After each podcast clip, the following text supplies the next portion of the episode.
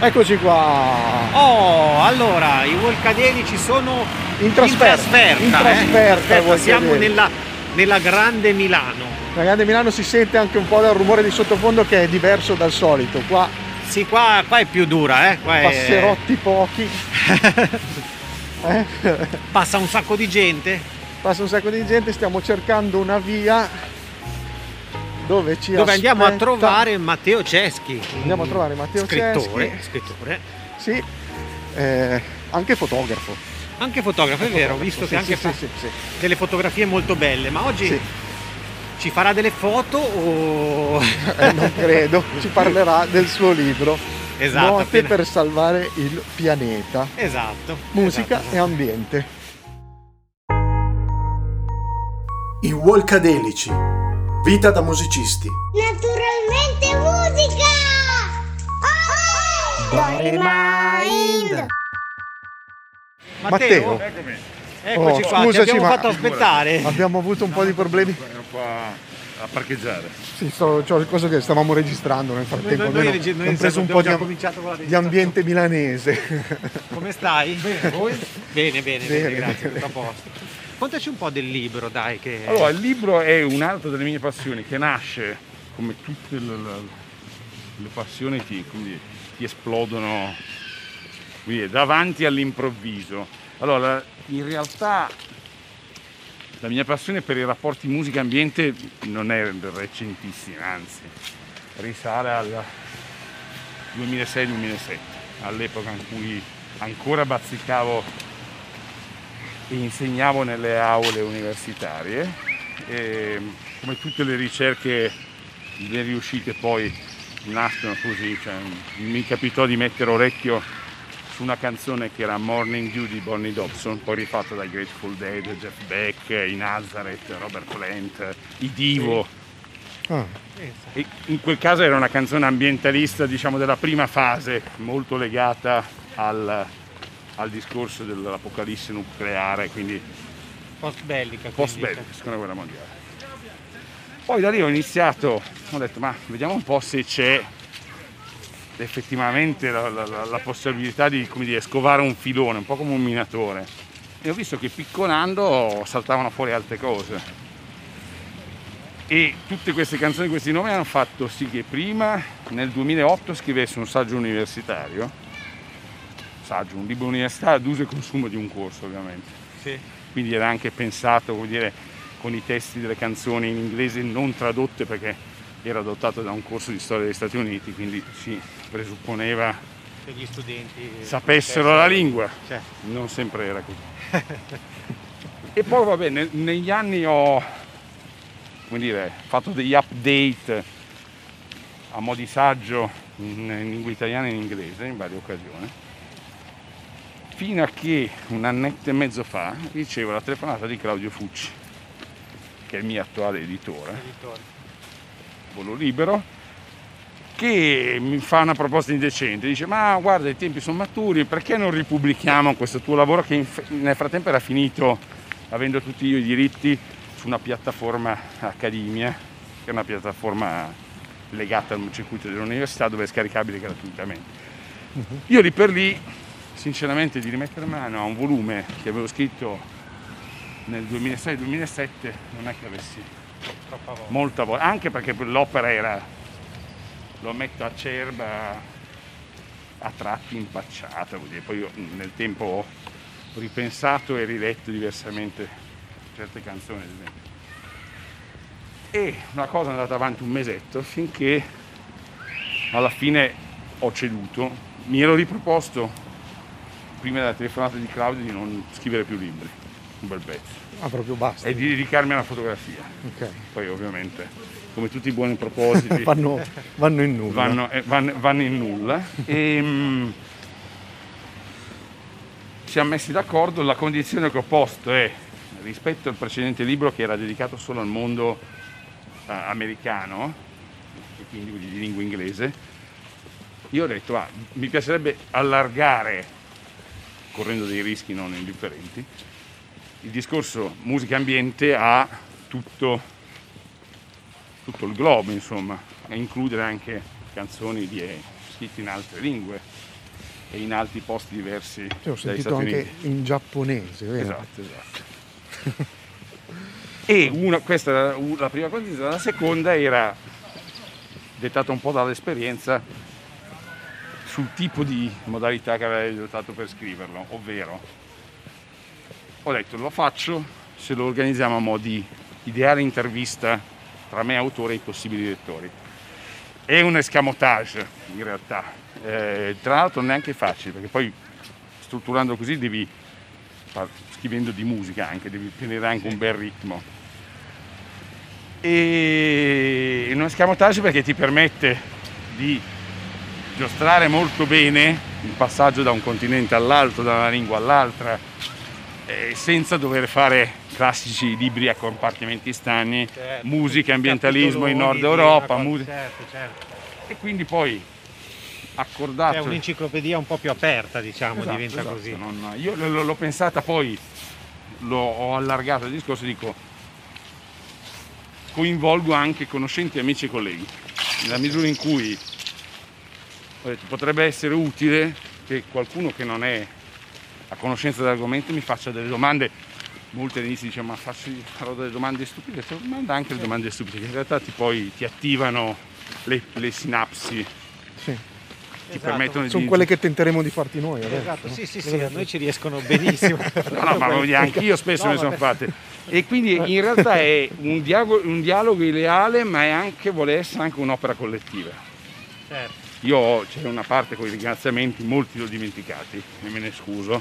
certo, sì, sì, sì. Ehm, ed è, Sì, non è facile scrivere i ringraziamenti, scusa, c'è questa cosa di ringraziamenti. Anche No, perché rischi- è sempre esco con dietro l'angolo. Dico, oddio, mi sono dimenticato. la figuraccia. Cioè, è vero, eh? Perché... Ehm, eh, e quindi in realtà l'opera è un'opera, a me piace pensarla collettiva, perché hanno contribuito tante persone. Certo, ma è collettiva nella misura in cui spero che, eh, vuol dire, idealmente chiunque può prendere la struttura, come dire, questa, questa base, queste fondamenta e per ogni fase del rapporto musica-ambiente può aggiungere e già vuol dire integrare. nel- esatto, cioè, nel corso delle interviste sono saltati fuori canzoni che mi erano sfuggite e canzoni che volutamente non avevo messo per una questione di ritmo. certo, Perché poi il rischio è anche di creare una roba, un bombettone, certo. tipo sai il professore che ti fa cadere dall'alto le cose, quello non volevo proprio, e pare che ci sia riuscito, insomma, che abbia ritmo, pur Sì. essendo io poco, poco come dire, abile nel suonare gli strumenti, ne ho vari ma faccio rumori, non- Ah, ok. lascio fare amici come Fabio Treves, Gio Valeriano ed altri ancora. Il loro, il loro mestiere che lo fanno molto molto bene. E quindi Quindi, ta- ma hai parlato di tante, di tante canzoni, più, più o meno quando hai hai sai fatto un so, conto, non lo so. eh, ieri hanno pubblicato su Spotify sì, una playlist con il titolo Notte per salvare il pianeta. Ah. Credo che abbiano inserito dentro 47, non sono tutti, però sono tante, insomma, non- alcune sono an- analizzate più nel dettaglio, altre sono solo citate, Citate. creando dei paragoni, dei metodi di paragone con canzoni invece analizzate. Citavi il, Gia- il Giappone prima, c'è tutto un filone giapponese, ho avuto come dire, la fortuna di avere una- un amico, un fotografo, quindi un collega molto bravo, Yuki Seli, che si è prestato a tradurre quello che per me era, era intraducibile e soprattutto non, non affidandomi a Google Translator che è sempre Un po' scivoloso. ecco. beh, è, è migliorato negli ultimi 15 anni però insomma non, eh, non ho Sì, sul voluto fare giapponese, diciamo, poteva essere rischioso. sì, molto scivoloso perché ancora ancora spagnolo portoghese francese lo so Sì, ci fosse Tedesco. qualcosa di strano uno lo intuisce, ma il giapponese, Giapponese, cosa ti devi fidare, eh, Cosa ti devi fidare. anche perché poi ovviamente eh, poco materiale che, trova- che ho trovato era tutto scritto in ideogrammi Certo. quindi diventava. Eh beh, scivolo e, e certamente il Giappone è uno dei paesi dove e- c'è una tradizione di musica Sì. a, te- a tema con lyrics ambientaliste nella misura in cui è, hai- ahimè per il Giappone hai per loro l'unico paese che ha provato sulla propria testa e sulla propria te- eh, pelle due atomiche Certo. e quindi vuoi dire Sì, poi anche Fukushima. Fukushima cioè nel senso hanno avuto tutte e due le sfide avuto nucleari nucleare militare e sì, eh. nucleare civile Certo, è stato... E, che, quali artisti ci sono giapponesi? che- Rocco Munsen sono i primi con adesso tentiamo di pronunciarlo giusto Genshi Budokan no Uta che tradotto è semplicemente la canzone della bomba atomica ed è questa canzone del 69 vado a memoria fine anni 60 Anche abbastanza Dove- tarda rispetto al discorso della dove mh, sì, il Giappone eh, ha avuto un'occupazione militare americana piuttosto lunga quindi vuol dire è un paese piuttosto. È stato re- represso per C'è diverso tutta una tempo. serie di bellissimi noir in bianco e nero, film che descrivono bene la, la situazione del Certo. Giappone sotto amministrazione americana. E questa canzone è stata una scoperta quando Yuki Sedi, l'amico Yuki, mi ha tradotto il testo. Io sono rimasto sbigottito e ho detto, cazzo, questo è più potente di Akira, il famoso fumetto eh, giapponese, perché nelle lyrics in un passaggio si ipotizza, addirittura siamo nel 69, che gli ordigni nucleari siano talmente stati perfezionati dal 45 da avere le dimensioni di una pallina da ping pong. E nella canzone, le lyrics, ovviamente immaginarie immaginifiche e un po' sci- fantascientifiche, raccontano di questa persona che con questa micro bomba Bomba all'idrogeno atomica. ma- va in una nota catena di librerie e si fa esplodere con conseguenze. Quindi roba da fantascienza che potrebbe essere come dire, il, Vabbè, il plot di un, di un Diciamo film che di i- adesso. I, giapponesi ci sanno fare queste Sì, sì, cose, sì. eh, sono terribili proprio quando... Poi vuol dire, arrivando a Fukushima, quindi 2012, 2011 scusa, Sakamoto è l'organizzatore, si parla tutti del no nukes del 79, ce n'è uno anche nel 2012 di no nukes organizzato da Sakamoto Ok. che fa un, un album con la Yellow Magic Orchestra con tanto di copertina con una visione in pianta aerea del- dello stabilimento di Fukushima e un bel bollino bianco con titolo e autori che copre i reattori saltati per aria e nel 2012 la cosa interessante è l'unico gruppo occidentale che va in Giappone a suonare sono i Kraftwerk che con Radioactivity, Radioactivity è una sorta di work in progress musicale sulla storia dei disastri atomici. E infatti in quell'occasione ai vari disastri già citati nel- nelle, nelle streaming siti lyrics viene aggiunto il nome di Fukushima. Ah, e un po' molto più recentemente credo che sia del vabbè più vicino a noi. L'anno non me lo ricordo c'è Atomic dei Mogwai Ok. che è il gruppo scozzese di Glasgow che fa un album un concept album dedicato alla storia dell'atomica a partire dagli esperimenti per la creazione della bomba atomica Certo. fino ad arrivare a Chernobyl adesso sì, tra poi- virgolette esaltato dalla serie da- televisiva Un album certo, strumentale, sì, giusto? di, sì. quello dei Mogwai strumentale molto evocativo con in copertina un, un sole che brucia Che poi Ah. si, è, si è passati da- da- dalla paura della bomba atomica alla paura delle centrali Sì, nucleari, cioè se senza soluzione di nelle- continuità è stato un... dal 75 a metà anni 70 Gil Scott Heron, il poeta afroamericano, poeta musicista, da molti considerato uno dei papà della, della musica rap, anche se lui non Sì. amava questa definizione, scrive con Brian Jackson eh, We Almost Lost Detroit ed è una canzone appunto che parla di un disastro preso in tempo. Ah, di una, di una centrale, il- eh, credo che fosse del rettore Enrico Fermi 1 vicino a Detroit che ebbe un guasto. Ok, poteva succedere qualcosa il di... Me- meno noto di quello di Three Mile Island che porterà Jackson Brown a poi mettere in piedi il Musician United for Safe Energy e quindi i concerti non nukes del Certo. settembre 79 Sì, eh, come dire, co- con, con, diciamo a partire dalla fine degli anni 60 raddoppia il pericolo del nucleare, quindi militare, perché c'è sempre Certo. la contrapposizione tra le due superpotenze. Sì. Stati Uniti e Unione Sovietica, poi non dimentichiamo, da un certo punto nella- in questa contrapposizione c'era la Francia che aveva le bombe nucleari, l'Inghilterra, Che faceva... armamenti dislocati un po' ovunque, la Cina a un certo punto, e poi in tempi più recenti Pakistan, eh, India, e poi quegli stati che non si sa se ce l'hanno, tipo Israele, Sì, Corea sì. del Nord, eh, insomma, Sì, ricordo, venuto- mi è fatto venire in mente una scena proprio degli anni in cui i francesi facevano gli esperimenti. a Mururoa.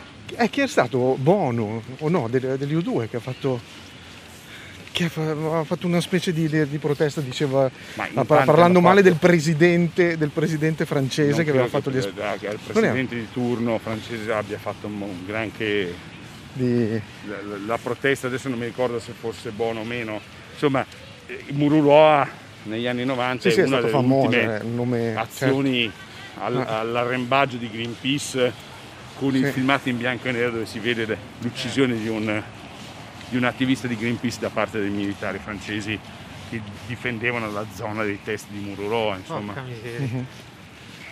Non, eh, quindi era roba abbastanza Forte. Forte e come dire attuale, perché vuol dire volenti o nolenti sia la questione degli armamenti nucleari, sia delle centrali più o meno efficienti in giro per il mondo. Cioè, in Italia le abbiamo chiuse le quattro, ma c'è il problema di smaltimento dei, dei rifiuti, Tossici. ma siamo circondati in Francia, in Slovenia, in Svizzera, Ce li hanno tutti. sì. siamo tutti sostanzialmente. E non so quanto, sinceramente, lì bisogna essere più tecnici, quanto le nuove, queste nuove che stanno tentando di lanciare a fusione nucleare. Il problema delle scorie, vuol dire, in Germania è un disastro. L'Italia le ha date, come dire, in stoccaggio per X anni da qualche parte, credo in Germania proprio o in Francia e prima o poi tor- torneranno e si sta ancora a disquisire su dove verrà fatto il deposito Mm. diciamo nazionale. È un problema che proprio che pesa sul futuro proprio. Eh, Sì, ci sono... eh, lo è in un, Certo. probabilmente adesso magari non un- è, è più esplosivo, mettiamo così, ma pari a quello dei, degli idrocarburi, Mm. dei disastri fatti con le piattaforme petrolifere.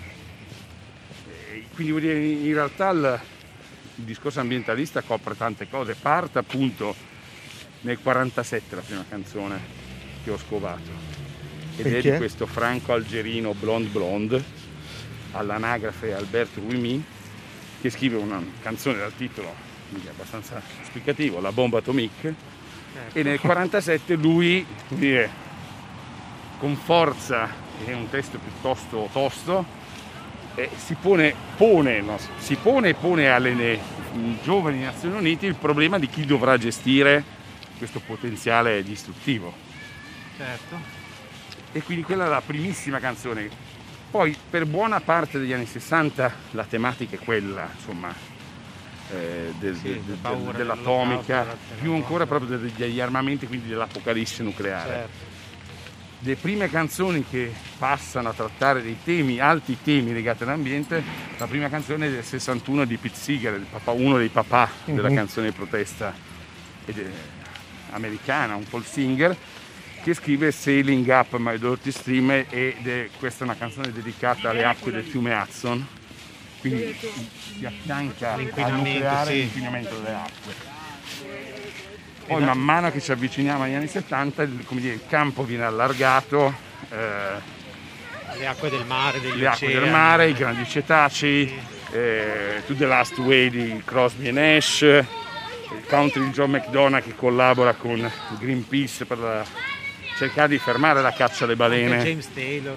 James. Taylor e, e James Taylor e Johnny Mitchell e Phil Oaks sono i tre musicisti che nel 70 a Vancouver fanno un concerto e dai, dai soldi dal ricavato di quel concerto viene coperto l'affitto di una barca che è la prima Rainbow Di Greenpeace. di, di Rainbow Warrior di Greenpeace che va tenta come dire, di sfondare il blocco della Guardia Costiera statunitense, l'obiettivo era andare alle isole Aleutine, quindi a nord, parecchio a nord dell'Alaska, quasi al limite con l'allora Unione Sovietica, queste isole dove venivano fatti degli esperimenti sottoterra. A quel punto lì erano vietati quelli nell'atmosfera. Ovviamente è inutile dire che con dire, la compiacenza e la collaborazione de, della Guardia Costiera canadese, la Guardia Costiera americana blocca in una baia in prossimità del confine l'equipaggio di Greenpeace e c'è, per chi avesse voglia di cercare, ci sono dei filmati d'epoca, amatoriali, quindi di 8 mm, dove si vede che sì, vengono bloccati dalla Guardia Costiera statunitense, ma tra la motovedetta o le motovedette, quindi l'equipaggio delle motovedette della Guardia Costiera americana, statunitense e l'equipaggio di Greenpeace nasce una sorta di sudatizia, c'è simpatia, non c'è un'ostilità. Evidentemente, insomma, le tematiche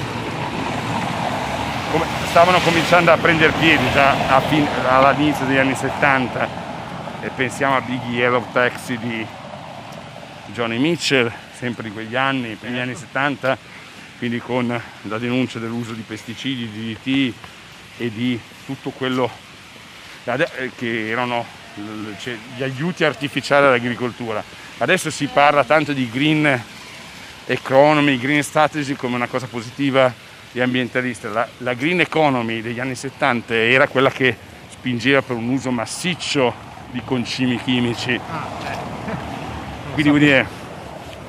Bisogna stare attenti anche alle definizioni. Quindi. Sì, è, tutto legato sicuramente ad, a, ai periodi e al, alla grande, me, il grande ruolo che hanno avuto i musicisti proprio per, per come funziona la forma canzone.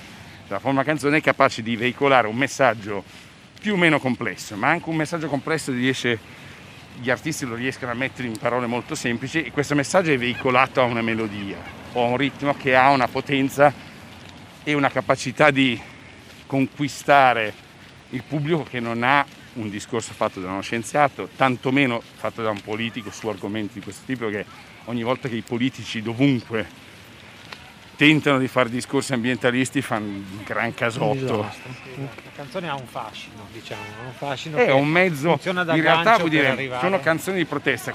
Certo. Cos'è una canzone di protesta? Di un libro precedente di qualche anno fa che si chiamava Un'altra musica, e si parlava della storia della canzone di protesta negli Stati Uniti, la prima cosa che feci era tentare di dare una definizione. Una canzone di protesta c'è quando un autore con il suo testo e le sue melodie incontra la sensibilità di un pubblico e, come dire, si va in sintonia. Spesso le canzoni di protesta sono per le prime volte suonate dal vivo, sono canzoni che vanno condivise. Infatti a me ha fatto sempre un gran ridere e lo porto ancora una volta ad esempio un personaggio politico attuale italiano, Giorgia Meloni, che a Ligna Notte sostenne candidamente che uno dei suoi eroi di gioventù, i suoi eroi musicali, era Francesco Guccini. Al che io ancora oggi mi chiedo cosa abbia capito. Probabilmente il problema. Quindi anche, anche Guccini ha fatto dei danni. no, probabilmente il, il, Sto scherzando. La cosa... Buon Francesco che non ha funzionato è stato un ascolto in cuffia in solitaria, in una cameretta. Forse dell'avvelenata. Di, di, di una cameretta un po' depressa, buia e grigia, perché in realtà se fosse stato insieme ad altri, dire, qualcuno certo. le avrebbe date due dritte su chi era Francesco Guccini, su come si potevano interpretare. Andava si... contestualizzato, insomma. E sono diciamo state che... delle incomprensioni. so, eh, ma in realtà credo che sia, a prescindere dalla canzone di protesta e, e, e, da questo meccanismo di incontro di sensibilità di un dato momento, poi alcune canzoni, se pensiamo a tutto quello che è il filone della guerra in Vietnam, Fortunate certo. Son dei Credence e, certo. e quant'altro, Hendrix, e A No Soldier dei Door, alcune sono, hanno come dire, degli agganci a periodi storici ben precisi, altre sono come dire, universali. Se eh. noi certo. pensiamo a Blowing the Wind, Blowing in the Wind, esatto. sì. cioè, poi Dylan è un discorso a parte, cioè nel senso lui, dire, se gli dicono che è una canzone di protesta lui di- dirà sempre No. fino allo sfinimento no. Ma non conosce Ma la pensiamo, parola voglio sì. Forse, forse Dylan dice un po' no a tutto. ma Dal- se pensiamo a una canzone come c'ha. dire, di uno ha dei, avvisato anche lui Guccini, no scherzo. Sul fatto di rispondere sempre no, eh. Ma chiaro. se pensiamo a una canzone ancora più come dire nel, nel- nostro, nel nostro nella nostra quotidianità If I Had a Hammer di Pete Seeger datemi un martello non mi ricordo chi la cantava in italiano una canzone da un testo piuttosto No, no, Ma Sciocchino. non era la, Rita Pavone. la Pavone. Rita Pavone. Rita Pavone. e dice questa canzone qua in realtà Pete Seeger in varie interviste dice io l'ho creata come una sorta di filastrocca piuttosto sciocchina Datemi E dico, ma qua la gente la interpreta queste picconate ai muri che devi... E lui semplicemente ha detto, ma se la gente lo interpreta così, a me va bene, anzi inizio a interpretarla anch'io così. Quindi spesso una canzone di protesta è una canzone che nasce lontana da qualsiasi contesto E poi può politico, prendere delle sociale. strade. Poi, eh, invece altre sono delle autonome. canzoni, se pensiamo, dire, uno dei miei, uno dei miei idoli, eh, Wayne Kramer dei, degli MC5, Kick Out the Jams, è una canzone super militante di un gruppo super militante. E, e, vabbè, Da lì non si sfugge, ecco. da lì non si sfugge. Poi si può dire, quello che posso dire nelle mie ricerche è che non se ne abbiano quelli, diciamo, in maniera molto ironica, della fazione avversa. Eh, canzoni, di, canzoni di protesta di destra io non ne ho trovate. Eh, Eh, eh, forse, eh, forse non so, boh. no, forse, identitarie. forse il Califano. voglio- però come dire eh, certo, c'è tutto certo, il filone quello che viene chiamata la musica rock rock against communists ma è Ah. identitaria cioè è una cosa noi e gli altri non è come dire battersi o mettere in o per- musica certo. come dire, una problematica che deve credo nelle intenzioni di qualsiasi autore è abbracciare il più gran numero possibile di, di- di persone, di ascoltatori in realtà, perché è un telefono senza fili, appunto le canzoni di protesta spesso vengono suonate all'inizio dal vivo e poi c'è un passaparola. Adesso abbiamo internet, è tutto più facile. Pensiamo agli anni 60-70 dove in paesi, in, in aree diciamo marginali come l'Italia si faticava a avere un, un numero di Rolling Stone e quando l'avevi lo, Sì, No, sì, era muro, una cosa che chiamavi tutti gli amici. Vediamo. quindi non... eh, prima c'era anche eh, tantissima attenzione in più perché un contenuto te lo dovevi sudare, eh. te lo dovevi proprio cercare, Adesso purtroppo è come dire mordi e tutto, fuggi.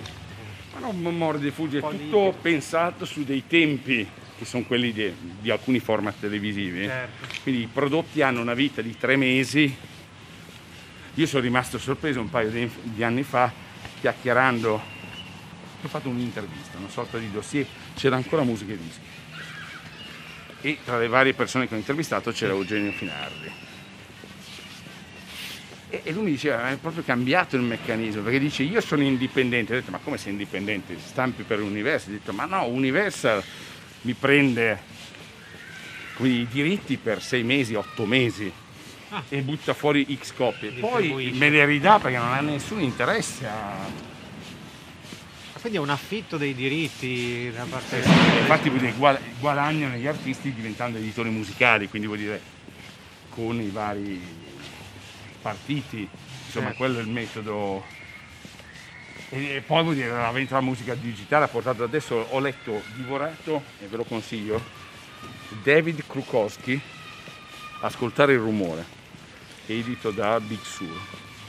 Di aver ricordato tutto che Ok. spiega molto bene il passaggio, un passaggio che vuol dire comporta delle conseguenze enormi tra analogico e digitale. certo. E lui una, prima- una delle frasi con cui attacca il libro è l'analogico non è necessariamente vecchio e il digitale non è necessariamente nuovo o rivoluzionario, certo. che la dice tutta su- secondo me sul- sull'importanza che hanno ancora i supporti chiama discografici. Discogra- sì, sì, fonografici. fono- addirittura fono- Assolutamente. Sì, Io sì. ho in casa tra libri, vinili e CD, voglio dire, li ho dappertutto. Quindi tu sei anche un appassionato di Spotify, diciamo. No. Mm, guarda, ieri quando mi hanno detto Era una che avevano fatto que- questa playlist, io ho ringraziato gentilmente la persona che l'aveva.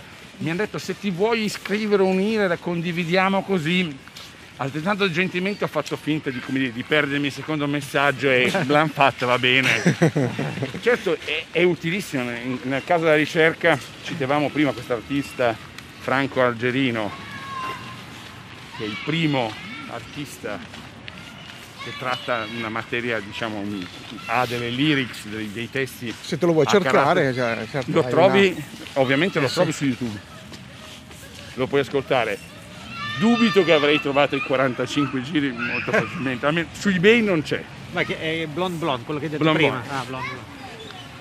Eh, Eh sì, su YouTube trovi davvero tutto, caspita. Cioè, trovi eh, i, cioè, i- non- i non so se Rakomunsen tutto, ma- giapponesi li ho trovati perché cercando di destreggiarmi fra ideogrammi in una specie di come dire, trip in acido a un certo punto sono capitato su un video girato abbastanza male dove la band, questa band si esibisce in una festival pop come si chiamava all'epoca in Giappone credo nel 70 Eh, perché poi vuol dire il web va usato con sapienza perché spesso è pieno di certo, castronerie, quindi bisogna, cioè, trovato una cosa, devi avere 50 conferme. che sia vero io e faccio non, così. non No, prima di utilizzare una cosa e poi scoprire che invece era dire, riferimento a un personaggio dei manga. eh, Sì, sì, quando si entra in quelle sottoculture non è facile neanche capire i, i termini. o- Cioè, anche, se capi- anche se capisci il giapponese. ecco. assolutamente, assolutamente. ma alla fine, cioè, noi con la modernità abbiamo dei, dei momenti di disperazione in questo momento. Sì, noi abbiamo- abbiamo ab- spesso dei una- momenti di come disperazione. come- detto web che ci, che ci dice cosa, cosa fare. Noi, noi Mm. dobbiamo fare alcune storie su Instagram, che è una cosa veramente. No, io Una violenza. Allora, Instagram per, per- per la- per le fotografie lo uso. Ho iniziato anche, anche a fare alcune stories, come le chiamano. Ah, ce l'hai fatta? Ce l'hai Eh, fatta? però mi, mi si rimprovera che non ho una cadenza giornaliera. Ah, bravo, infatti anche noi è no, quello che noi ci ha dobbiamo detto. creare fonte, ma sai che adesso, ti- abbiamo- adesso abbiamo guarda, un lavoro C'è un legame con, eh, con il tuo libro, guarda. Perché praticamente tra le varie cose, noi ovviamente stiamo facendo questo progetto che si chiama Naturalmente Musica, Natura, Musica e Creatività. Allora, una cosa che va benissimo nelle storie sono delle foto e io ho chiesto a- ai genitori dei ragazzi che vanno in classe elementare con mio figlio di fare queste facce con la frutta come il eh, pittore Arcimboldo e poi io ci faccio la storia, ci metto la musica eccetera eccetera Arcimboldo di e Arcimboldo adesso no, volevo collegare, sto facendo apposta, eh, non, non che penso che ti interessi quello che È- io stia No, dicendo. tutto eh, studiato. Avevo capito.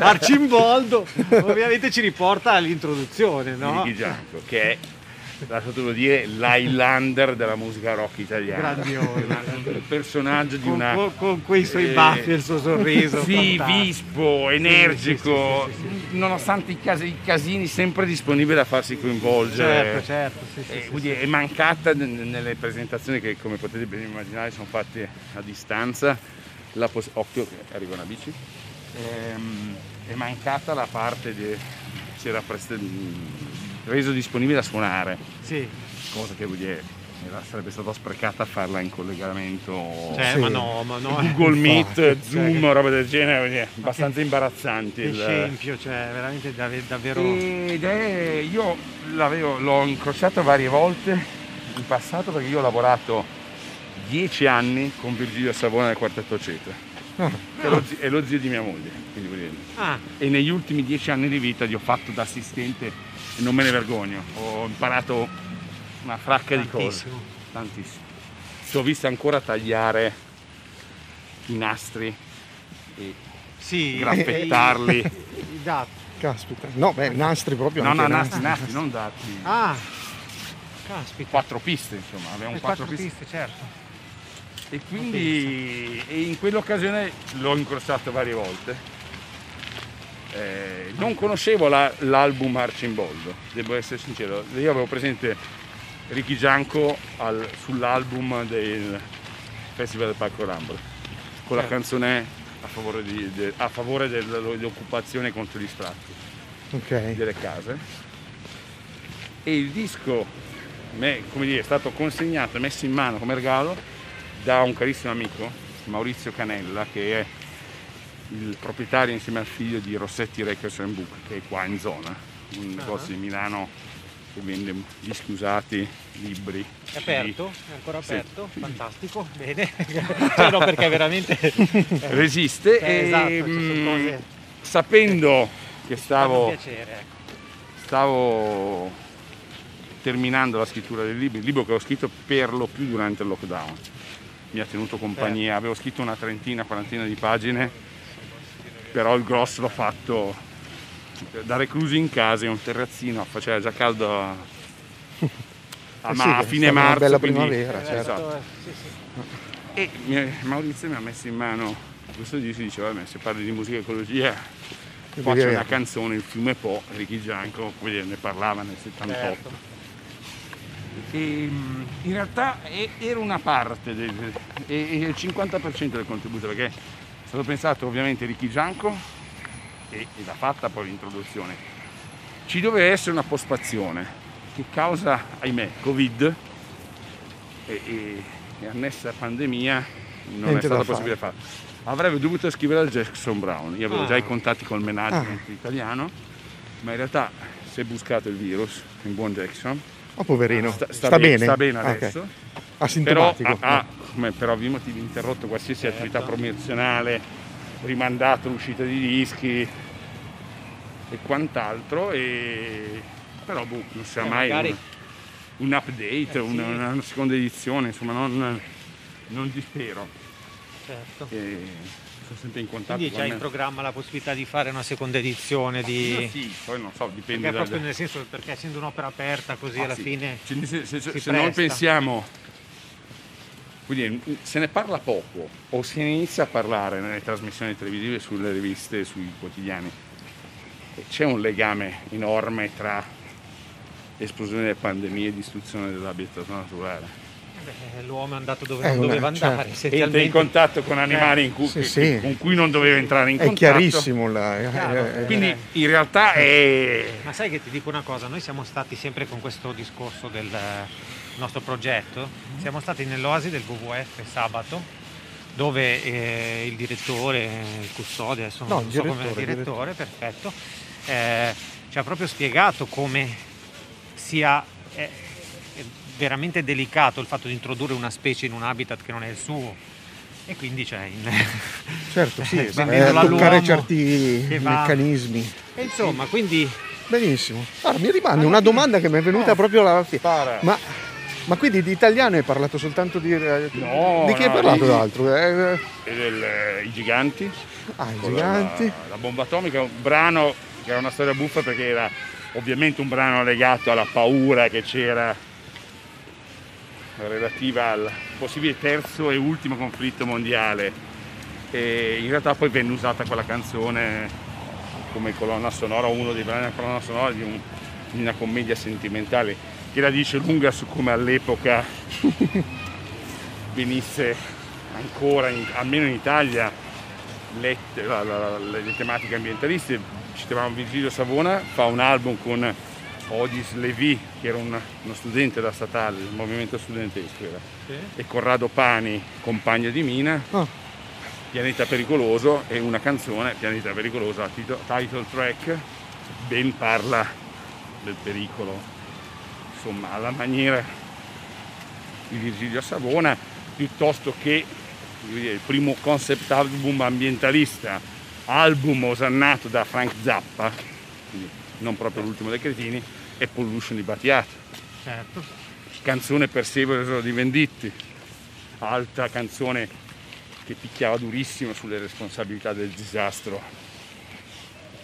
di Seveso di fine anni 70, piuttosto che venendo in tempi più recenti Ludovico Einaudi che in Ok. collaborazione con Greenpeace suona in fatto- prossimità della banchina artica su una zattera Una ZA3 si sente il rumore anche del, Del ghiaccio che del viene- ghiaccio che si rompe, del, Eh, Piero bellissimo. Pelù sì. con Picnic all'inferno, per, eh, sì, Picnic all'inferno con il campionamento di Greta Thunberg, della voce di Greta Thunberg, quindi in Ah, una realtà- cosa recente, recente questa, sono persa. 2019. Ah.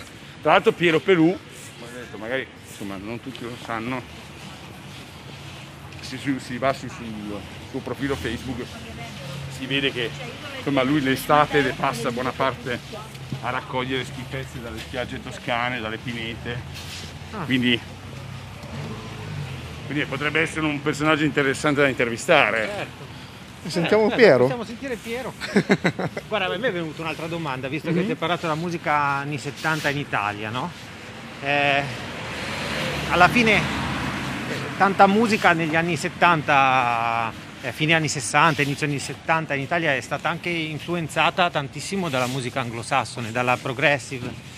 E anche per quanto riguarda i contenuti ambientali, secondo te? E chiaramente come dire, la fonte di ispirazione veniva Batti- Battiato, che possiamo a tutti gli effetti definire un artista progressivo, almeno nella prima fase Sì, più sì, sperimentale, e ben guardava. Battiato fa, eh, registra Fantasy Pollution addirittura un soggiorno in Inghilterra. Certo, Quindi Londra rimaneva e rimane, secondo me, a tutt'oggi come dire, un punto di riferimento. punto di riferimento, se non il punto di riferimento. Certo. Quindi no, Eh, Io certamente... ricordo queste copertine dei dischi progressive piene di, di ambienti Poi di- eh, naturali, un po'. senso, quello che ho fatto io è una, quindi una cernita, nel Sì. senso, canzoni ambientaliste sì, però senza mischiarlo con le canzoni pacifiste e antimilitariste, perché sennò sarebbe stato un calderone Certo. Sì, sì, no, no, ingestibile. Ho voluto, probabilmente tirandomi dietro gli accidenti di qualcuno, mettere nella questione ambientalista vegetarianesimo, diritti degli animali e veganesimo. Ok. E sono so- solitamente parrocchi che lavorano, come dire, in parallelo ma raramente. Io ho una moglie vegetariana, di fatto perché non ho voglia di cucinare due robe diverse, né io né lei, mangio per lo più come vegetariano. Certo. Mi considero onnivoro, ho la stazza anche dell'orso, quindi se mi viene voglia di, come dire, azzannare Beh, il Qualcosa miele di- te Un, lo mangi un mattina, alveare, infatti anche a me a zanare un alveare può succedere. qualcosa che non sia di vegetale lo azzanno senza farmi grandi problemi di coscienza. No. Forse non, non com- ah, sicuramente non compro la carne nelle grandi distribuzioni né le uova, ma le compro da macellai che garantiscono. Sono piccole cose, però voglio dire, io penso che se tutti facessero un pezzettino, Potremmo come fotografo io compro macchine usate per scelta. Costano meno, aspetti un anno e mezzo, due e puoi prendere a dei prezzi straordinari delle macchine molto belle e soprattutto eviti che venga prodotto un nuovo esemplare e vuol dire come tutto quello che è elettronica ha un impatto. pesantissimo sull'ambiente. Certo. Sì, Dai metalli pesanti delle batterie a componentistiche di vario tipo.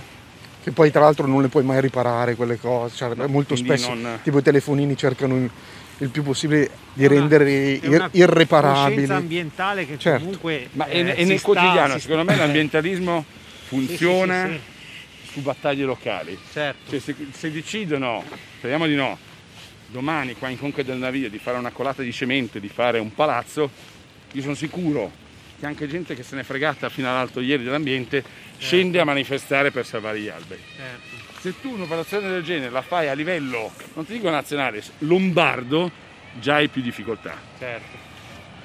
Sì, I, sì, pro- i problemi per Greenpeace, Parte dal- Greenpeace nasce nel 70 e nel 79 con, senza, nessuno ne fa un mistero se non i, i membri di Greenpeace, con degli enormi scazzi finanziari, implode e sostanzialmente prende tutto Greenpeace International con sede ad Amsterdam e viene fatto fuori, chiamiamolo detto in maniera brutale, il ramo secco e pieno di debiti dell'originaria Greenpeace di Vancouver. Certo. diventa una cosa globale, funzionano le campagne, funzionano i, eh, i no nukes, i concerti no nukes del settembre 79 voluti e organizzati da Greenpeace, da- scusa, da Greenpeace da Jackson Brown, Sì. nascono, cioè non è che una mattina Jackson Brown decide di essere contro l'energia nucleare e per il solare, per le- le fonti di energia alternative. In realtà c'era stato tutto un lungo avvicinamento e la partecipazione a marce su marce, proteste, e, e quindi, ma a livello locale. Certo. E ricordiamo che il New York Times, quindi non proprio il giornaletto del quartiere, definì, descrisse i due concerti non Nux, uno al, il primo al Madison Square Garden e il secondo al Battery Park a New York come i più grandi eventi musicali dopo Woodstock. Certo. Anche come mole eh, de, de, de, di pubblico, numero di artisti coinvolti era qualcosa di enorme, di cui si è perso un po' memoria. E eh, da fine anni 70 per buona parte degli anni 80 ci sono stati artisti, i Depeche Mode inventano make pop con Landscape is Changing. Certo. Proprio un filone che poi porterà in tempi recentissimi alle canzoni, alle hit di Billie Eilish, Mhm. che è un- una eco pop star a tutti gli Certo. effetti. Però tra il 77 e 78 e per buona parte, per tutti gli anni 80 e i primi anni 90, a tirare le fila della protesta ambientalista in musica sono i punk, i metallari, penso a gruppi come i Conflict piuttosto che Dave Mustaine dei Megadeth eh, e tanti altri ancora che a fine anni 60 tra- a cavallo tra gli anni 70 e, i primi anni 80 i Crash la comune anarchica vegetariana per i diritti degli animali. Quindi in realtà è una cosa che come dire a tratti assume questo impegno musicale ambientalista i contori e le dimensioni pop, quindi Certo. enormi, e, e in altri momenti invece è un po' ripiegata su se stessa e affidata a culture che vengono chiamate culture sottoculture o culture marginali, appunto il punk, Certo. il metal, la musica hip hop.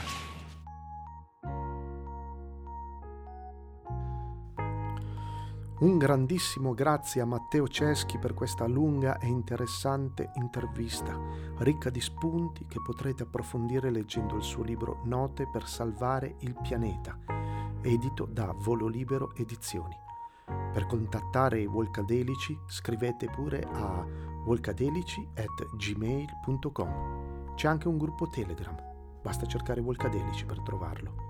Ciao a tutti e alla prossima!